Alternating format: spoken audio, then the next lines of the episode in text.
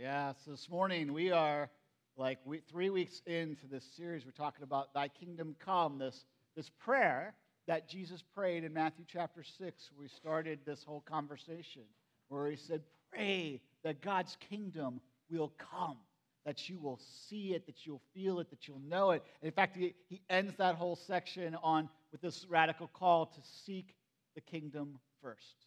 And this is like this conversation Jesus has over and over again throughout the Gospels. The, all these conversations about the kingdom. And this morning, I want to talk about rat, the word radical. How we might become radical again, that, that we might understand what that actually meant. You know, I don't know if you, you know this, but in, when Jesus was on the planet, Jesus was actually considered really radical.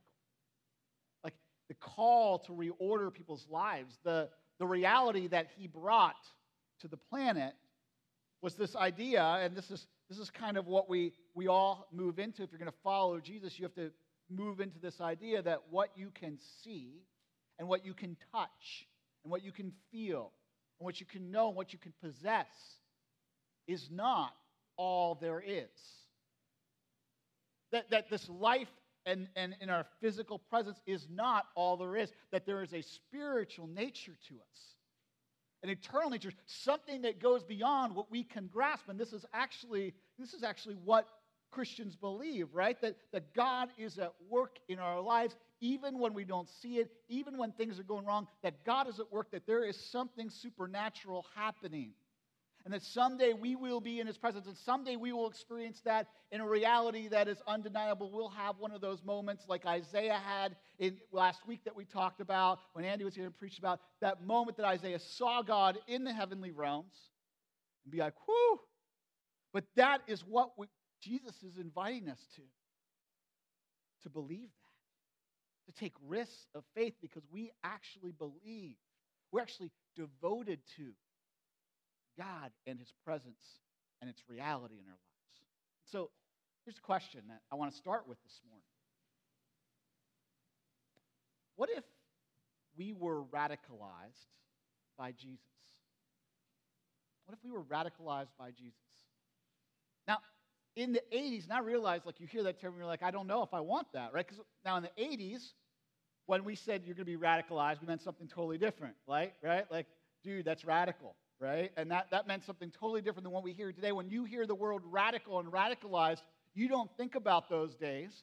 You think about what you just heard on the news because when we hear radicalization, right, we, we think about the process in which someone converts to an extremist group, to a terrorist group, to a violent movement who's willing to kill others and die and kill others because, because they resist their beliefs and we think, I, I don't want that.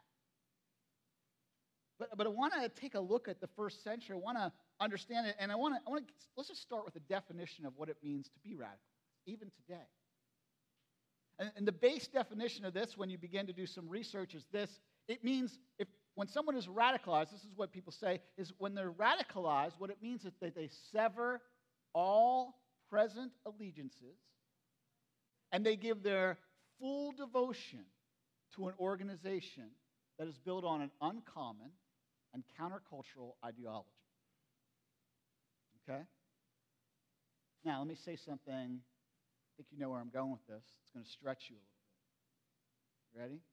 In the first century, when the kingdom was preached and the gospel was accepted and someone was baptized, you know baptism actually was? It was a sign of severing your allegiance to the common religion and the empire.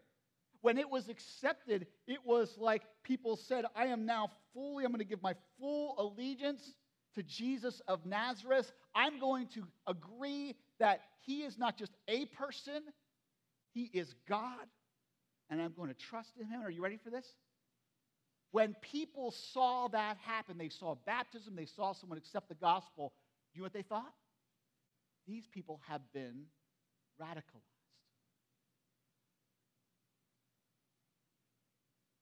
Because they severed their allegiance to go the way of culture and religion. They, they made a full devotion to an uncommon ideology that the God of the universe came on the planet as man and laid his life down, and that there is a spiritual reality in which we can now have life, and they became willing. Not to die and kill those that resist their beliefs, but rather to die to bring life to others. To be martyred that they might just speak the name of Jesus and have someone understand that reality and grasp that reality because it had become so real to them that it was beyond anything else.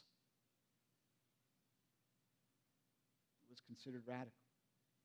So it brings me to the natural question that I think we all have to ask if that's true.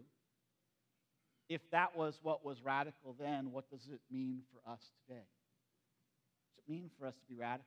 Like to have absolute devotion. You know, do we do we have such absolute devotion to our faith that we're no longer bound by the expectations of society of what we should be, or what we should do, or what we should wear, or what we should look like, what we should earn?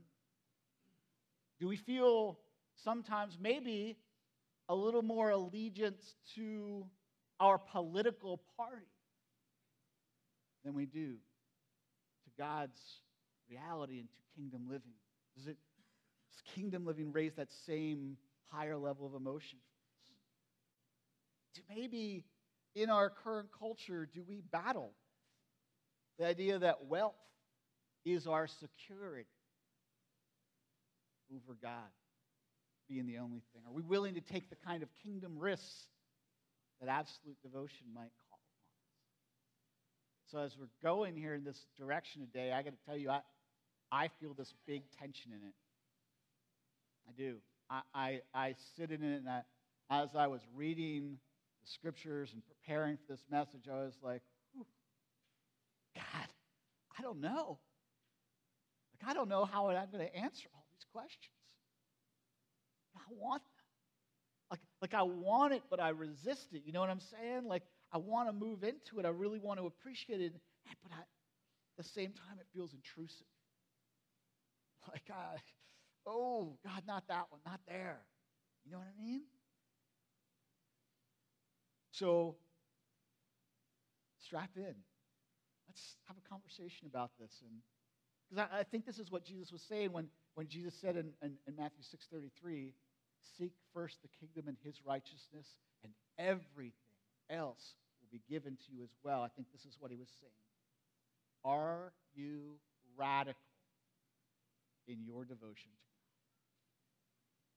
Are you radical in your devotion to God? Are you willing to step outside of what's comfortable? What would feel good? What would help you avoid what else is going on in life and just try to soothe it over, smooth it over?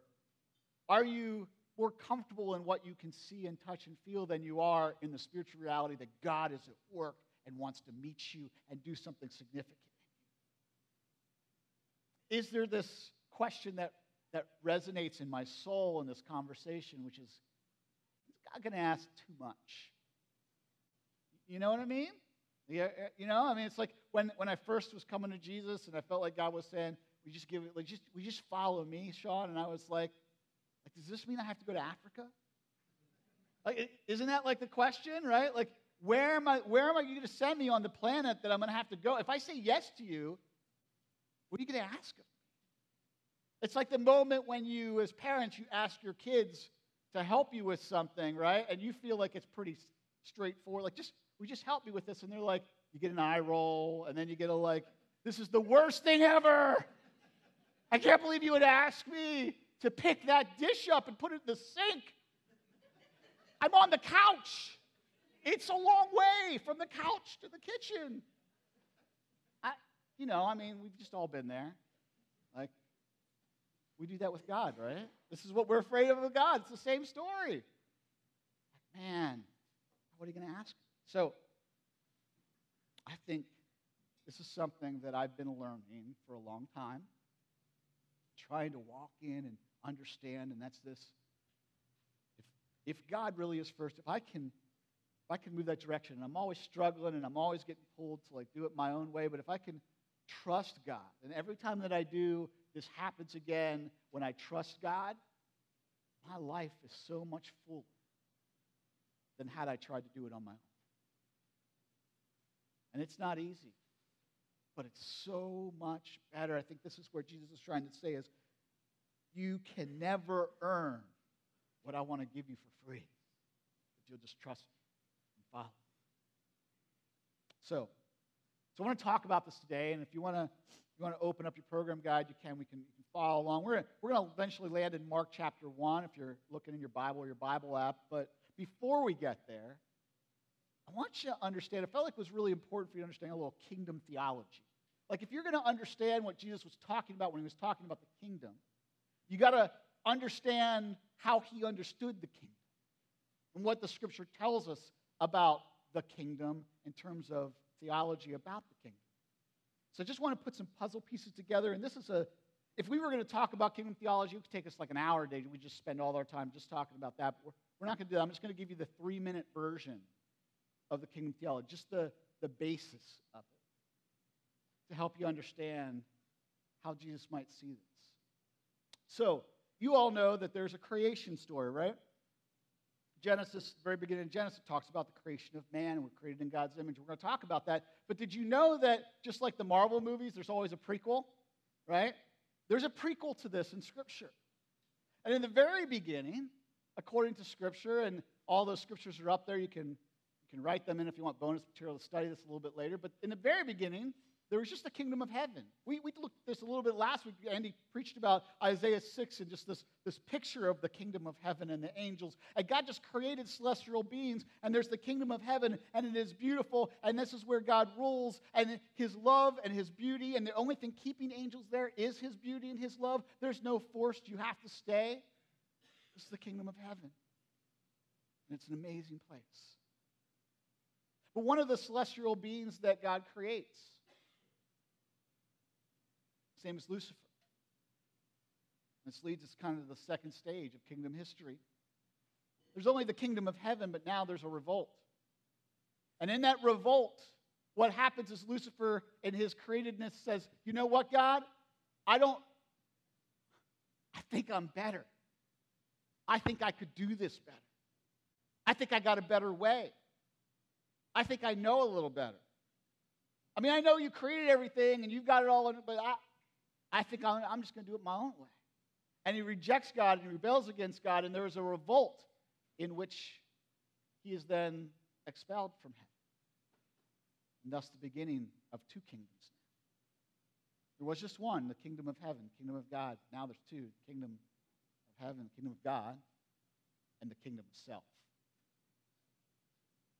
Getting it your own way, doing it your own way. And then this two kingdoms crashes into our existence because God, in His great love and creativity, says, I'm going to create humanity. And I'm going to give them opportunity to live under my loving rule and the source of life. I'm going to have a relationship with them. I'm going to create them for a relationship with me. I'm going to create them differently than the celestial beings. Did you know that? We're like the scriptures actually say the celestial beings long to have the kind of relationship and, and being and existence that you have. That's how special humanity is in God's mind. So he creates humanity, and of course that brings us to the Garden of Eden, and, and he creates the Garden of Eden, and it is to be a place where people can, Adam and Eve can enjoy their life with God as their source of life, except he puts one tree in there, and that one tree says, don't eat of, because we have to make a choice. Will you love me? Do you want this? This is important the essence of love is choice, right? You got to choose. Doesn't mean anybody. Doesn't mean anything to anybody when you say "I love you" because you have to. It means something when you choose to. And so, in the Garden of Eden, of course, Lucifer shows up. Lucifer's name, Satan, the devil, means slanderer, liar, adversary. Shows up in the Garden of Eden, and, and as this, the spiritual story goes, it basically talks about this lie that gets implanted into humanity, this, this doubt. And here it is, right? It's does God really care about you? I mean, is God really loving and good for you? I mean, you know, He might care about others, but what about you? Does anyone really care about you as much as you? There it is. You've lived that, haven't you? Does anybody care about me as much as me? And that might have been expressed in pain. That may have been expressed in doubt. That may have been expressed in selfishness. That may have been expressed in a lot of different ways, but there it is. Does anyone really care about me as much as me? And the kingdom of self becomes a reality for all of humanity. And from this point forward, and this is a reality that you know and you've witnessed, right? The kingdom of self, humanity begins to live in this propensity towards living outside of God's design, right? Their, their, their, moral compass is corrupted, like it's hard to figure out what is the right thing to do now, and you find yourself doing the wrong thing, even though you thought it might have been the right thing. It's not the right thing. And, and, and, and fear comes into the world, and shame. And the official name for this, of course, is sin. That's what the Bible calls it. And suddenly, the earth that was meant to be this place of the kingdom of God, marked by freedom and fullness and source of life and love, is marred by rebellion and by selfishness, by violence, by brokenness, by hurt, by poverty, separation from God. Now, you've all felt that. You've got a story in your past, and it has some of that in it. You watch the news every night, and there it is. And thus, and this is this is kind of the summary now. This is thus starts this great spiritual battle for two kingdoms, for humanity. This war between two kingdoms, that is the kingdom of self and the kingdom of God. And the problem with sin, and this is what Jesus came to do for all of us, this is what he came to kind of pull back the curtain on, is that sin never delivers on its promise to fulfill you, to make you happy, to make everything all right. The kingdom of self always ends up in the same place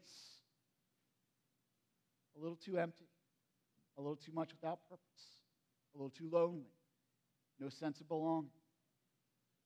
This is where the kingdom of self always leads. I remember at Penn State, I mean, I told you the story, I think, uh, a few weeks ago. Talked about like when I first was coming to Christ and, and saw some people who were doing, like, really actually devoted to Christ. I was like, I, I really want that. But I'm not, I didn't tell you why, how, how I got there. I remember being at Penn State, and um, I just had a whole, whole slew of friends, and remember being at one party and I showed up early and I was helping them set up. And then I, I was just hanging out with them. And I remember the gal that came up to me and she was hosting the party and she said, You know, she said, I, I don't understand something. I said, What? She said, You're here. And um, she said, you, you don't, You're not drinking. You don't have a beer in your hand. I don't understand how you can possibly do that. I'm like, What, what do you mean? Because I, I don't even like beer. It, just, it tastes nasty to me. So I, I don't know what you mean, right? And she says, No, no, no. She said, I would feel singled out in this moment. I would feel like everyone was looking at me in this moment. I would feel like I don't belong if I stood there. And I, I hadn't really thought about this because I had begun to begin to build some relationships with other believers, other people who were following Jesus. And, and I, I, God had begun to do this work in me of like the kingdom of self that I had always pursued was not all there was and was not doing anything for me. And I remember walking home from that night in State College, down College Ave, as the drunks were having a great time and laughing, thinking about all the people at the party, and I knew that they were going to try to hook up with each other. And think about that conversation I had with that, that gal more than once. She was so empty. And all these pursuits in her always led her to the same place, which is like, I'm trying to find something that's going to deeply satisfy my soul, and I keep coming up empty. And in that moment, I remember that walk home, I saw it as what it was, which was darkness. And I just thought, God, I, I want, I don't want that. I got to make a choice. This is why I'm so grateful for my experience at Penn State. It saved me. God used it to open my eyes to say, I, I want more than this.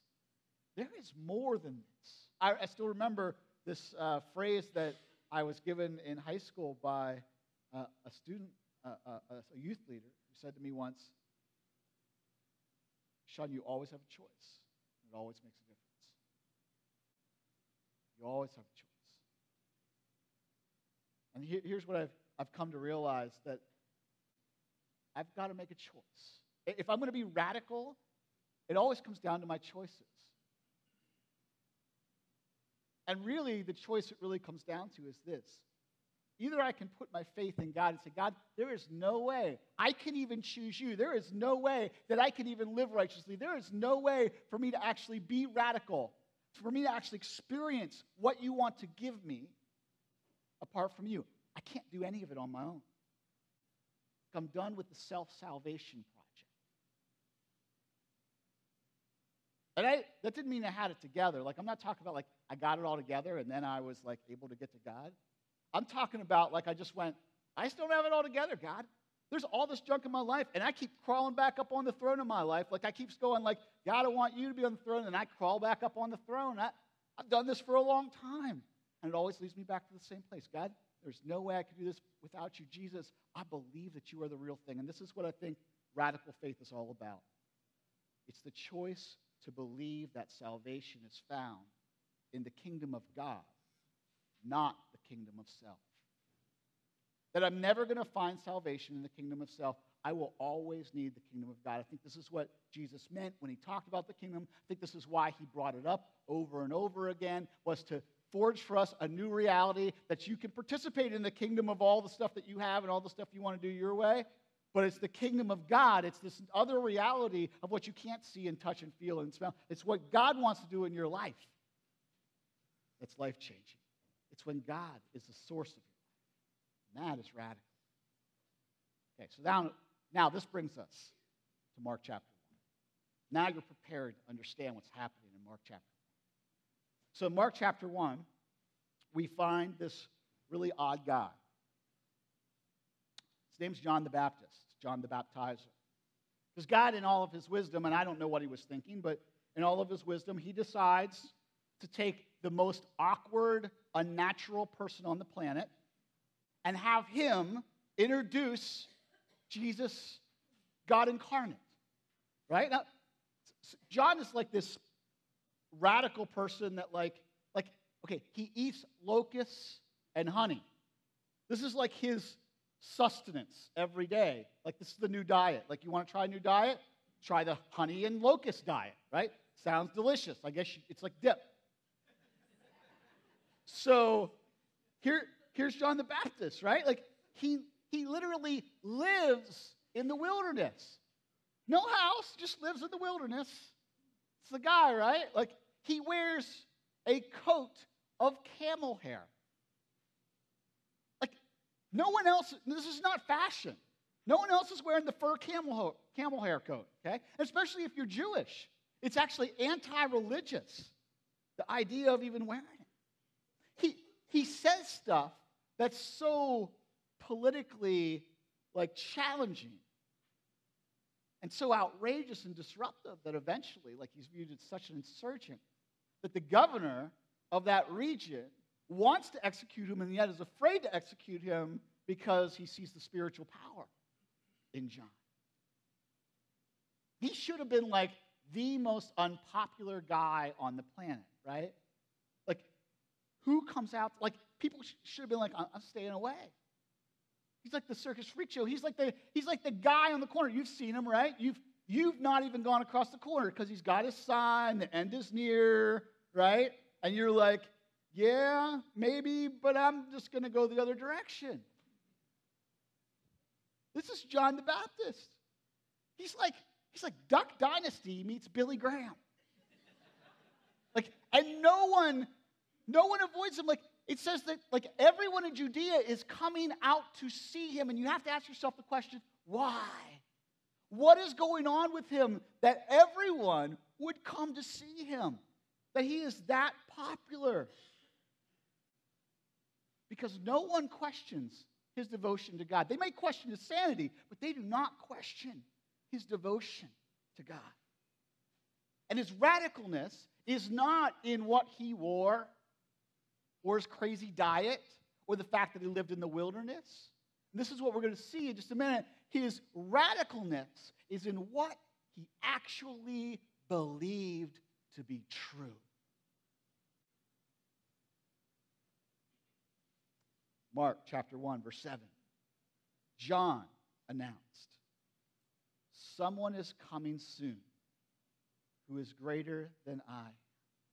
Now remember, crowds are thronging. They're coming out in throngs. They're coming out. There's people everywhere along this little river where he's baptizing people. I mean, it's a little river. It's like Yellow Breeches, right? That's the river that he's in. And, and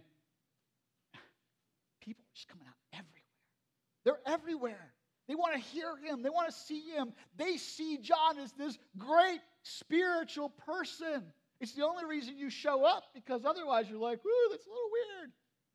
But they see it and they know it and they go, this guy, he's onto something. And, and they're willingly coming into the river to be baptized, a baptism of repentance. This is not even tradition. Here's John. He says, You think I'm something great? You think I have spiritual authority? You think I believe? I'm going to tell you why it's true, why I believe what I believe, and why it's so true because there's somebody who is coming who is greater than I, so much greater that I am not even worthy to stoop down and touch the dirtiest, nastiest, worst part of his body. I can't even tie him. I can't even act like a slave with him. Like he is so much greater than I. I you can't. I because he has this picture. Remember last week, this Isaiah 6 moment where Isaiah saw who God was and it was so overwhelming. This is John the Baptist. He knows who Jesus is God incarnate. Let's sink in. Creator of the universe in the flesh, you might touch him. I mean, Jesus actually asked him to baptize him. John's like, I can't do that.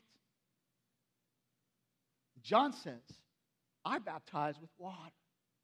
I baptize you with something that you can see and touch and feel.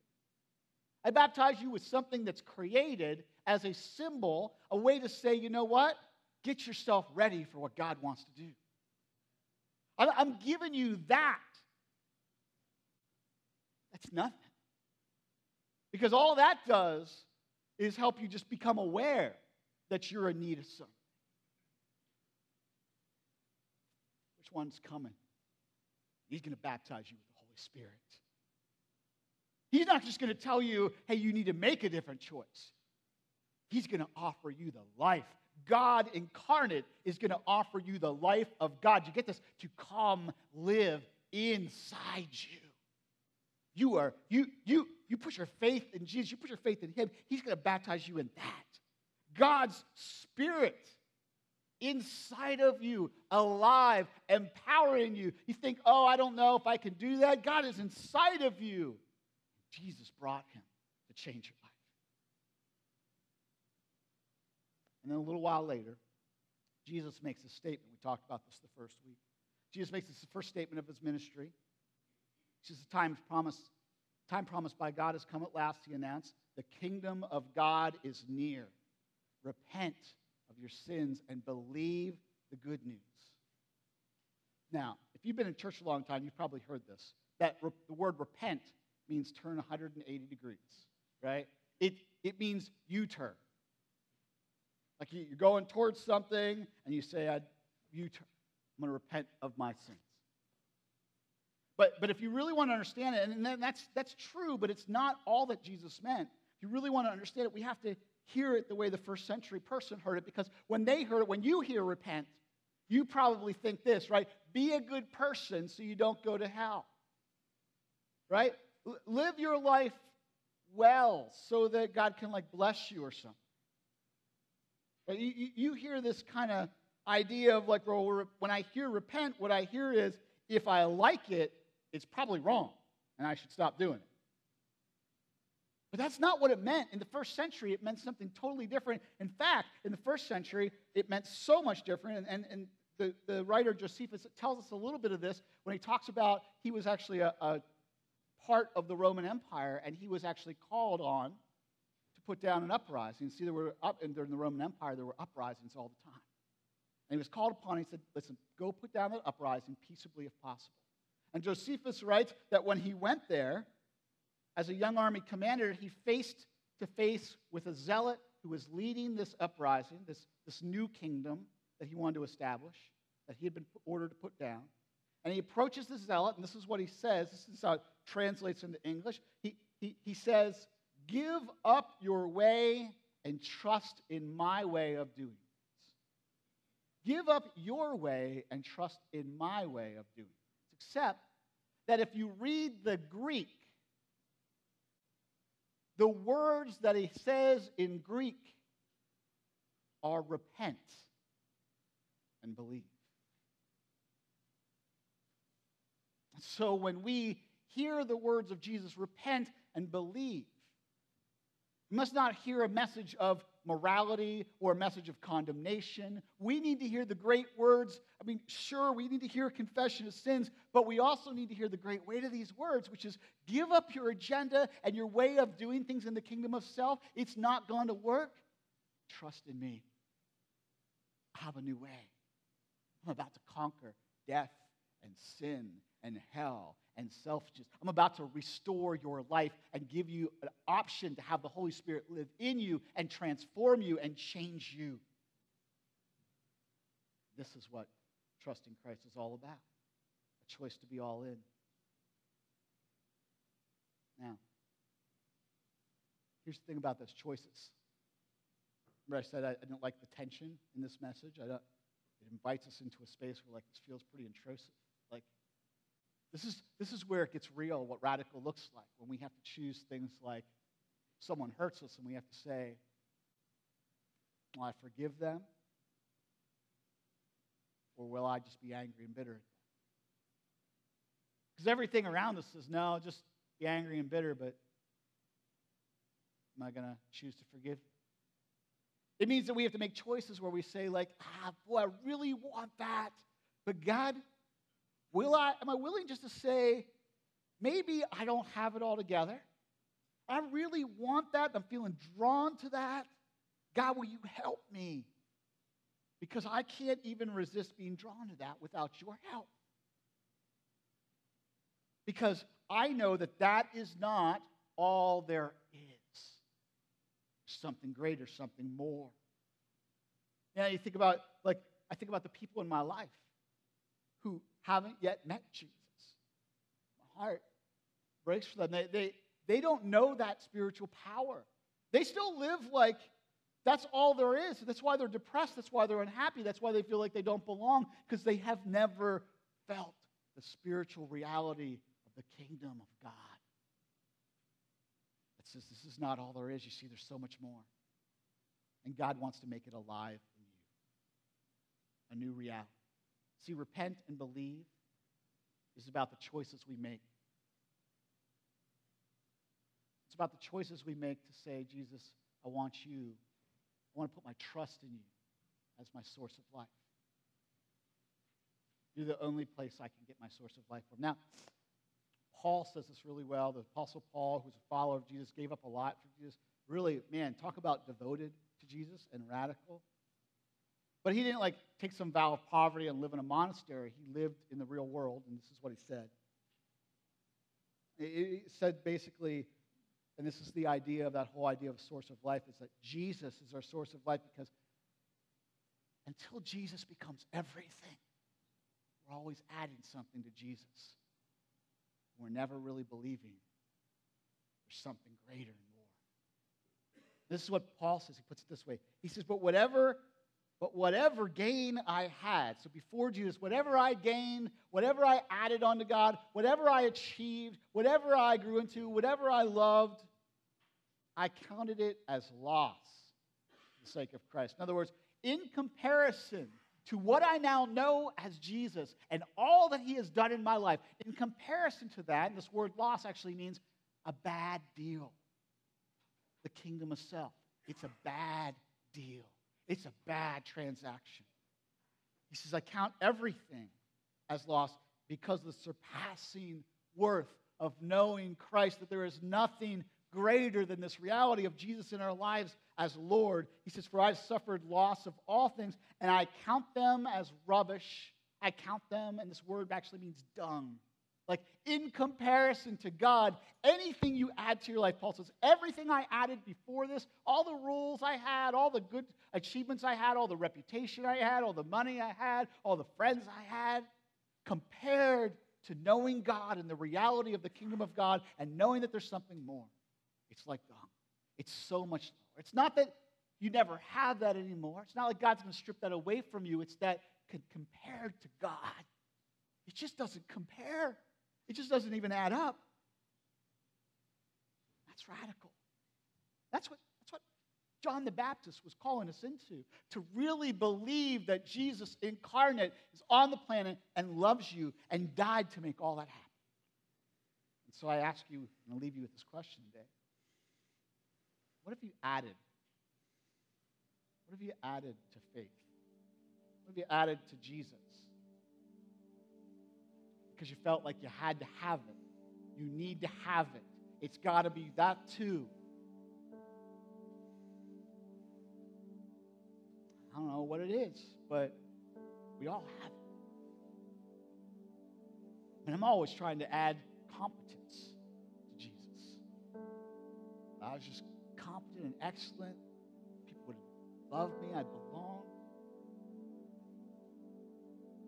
Always a lie. It's always a bad deal.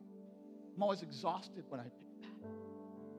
And I always hear God's voice saying, Come back into this other reality that you can never earn what I want to give you for free. I want to add everything else to you, but you got to seek me first. Jesus plus nothing is everything in your life. So, what have you added? Is God plus politics. You got to get your right politics. Is it God plus that vacation? Just can't wait to get there. I, I get that then. Is it God plus that relationship just got to have? Is it God plus everything lining up exactly the way you want it perfection that never really happens? It's a bad deal. It's a bad transaction. Is it God plus success? Is it God plus your kids' future, their happiness? I just had that then, then I'd know. Then I'd be happy. And you know I think Jesus would say to you? I think he would say, repent and believe. Believe in me. I want to give you the Holy Spirit. I want to give you this gift of change. I want to transform you from the inside out and make everything different and new. Stop settling for counterfeits. Give up your way of doing things and trust in mine. Don't try to do it yourself. You'll never get it done You need me. So put your faith in me. Trust in me. Stop adding when you should be subtracting. Let me add. Let me give you what you need. Healing, purpose, peace, belonging. All of it comes from Jesus. If you get it, it'll always be fleeting. So, I'm just going to ask you to bow your heads in prayer with me. And in this spirit of prayer, Here's what I want to ask of you. I want you just get a picture in your mind in this moment. Here, here's the picture I want you to get is whatever it is that you've added, you're like, gotta, gotta have that too. I know that you say that you have something for me, but I, I'm trying to do that on my own. I'm trying to get that on my own. I don't know what it is. I don't know whether it's your future or body image or your kid's future control or success or some relationship, whatever that is. I just, can you picture it right now? And can you just picture yourself putting it into your hands and closing your hands on it because you want it? Just close your hands around it. I want you to picture yourself in God's presence. I just want you to show it to Him. You don't need words right now. Just can you picture yourself just showing that to God? Say, God, this is what I have been leaning on instead of you. I, I know that you might be true, but I just am having a hard time trusting it in you instead of this. Just show it to God. And then maybe right in your heart right now, just want you just join me in this prayer. In that moment with God, with that thing in your hand. Jesus, this morning, I hold in my hands what I think will bring me life. But I'm feeling kind of deceived because it's not giving me the life that I want, not the thriving life that you promise. What I hold in my hands is what I thought I needed, but it's not working. It's not enough. So this morning, you help me to release that out of my hands, God. Pry my fingers open if you need to, but God, please, please give me life.